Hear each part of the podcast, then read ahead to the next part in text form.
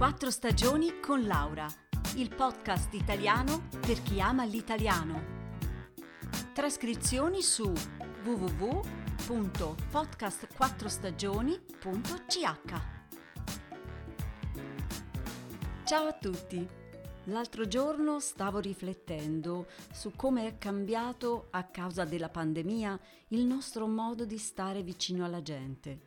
Tutti noi, chi più chi meno, ha evitato di stare vicino agli estranei, agli amici, perfino ai familiari. Ma la paura del contatto fisico non è una cosa nuova.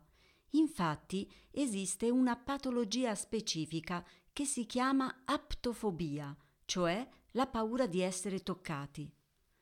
Il contatto fisico, infatti, viene visto come una vera e propria invasione dello spazio personale, provoca un forte disagio che in alcuni casi può portare ad attimi di panico.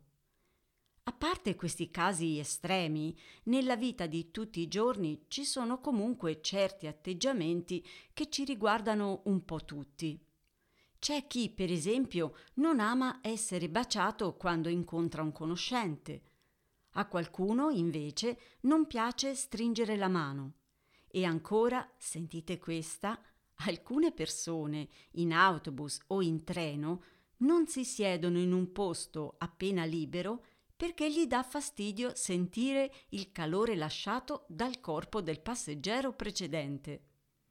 Ma naturalmente c'è anche l'esatto contrario, gente che quando parla ha la tendenza a toccare l'altra persona sul braccio o sulla spalla continuamente.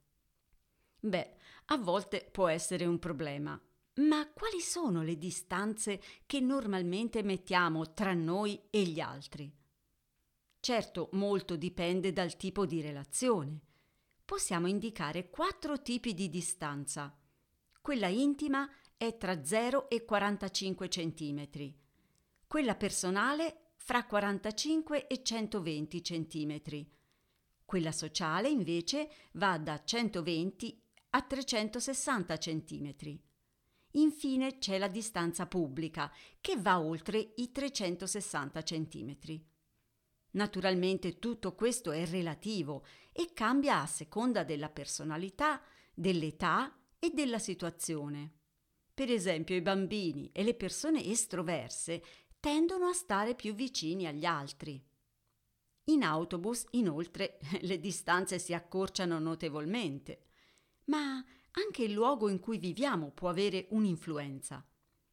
Chi abita in campagna o in montagna tenderà a stare più lontano rispetto a chi vive in città.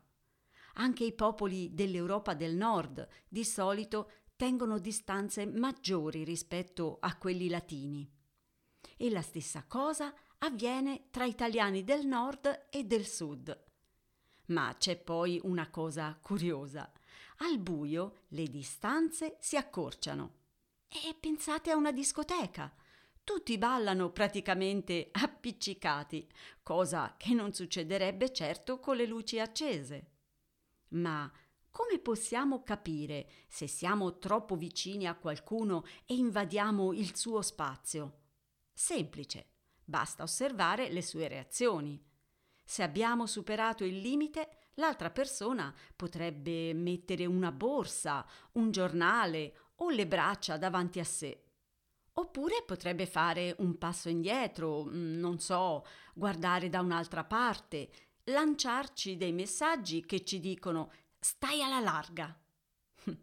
Certo questo è anche frutto della pandemia, ma forse anche della nostra società, sempre più mentale e così poco corporea.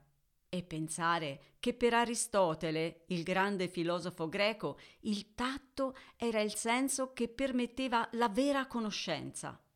E non dimentichiamo infine l'origine della parola contatto, che deriva appunto dal toccare, dal vivere un rapporto con l'altro in tutti i sensi. E allora, anche se oggi sembra passato di moda, oggi io vi saluto con un forte, fortissimo abbraccio. A presto!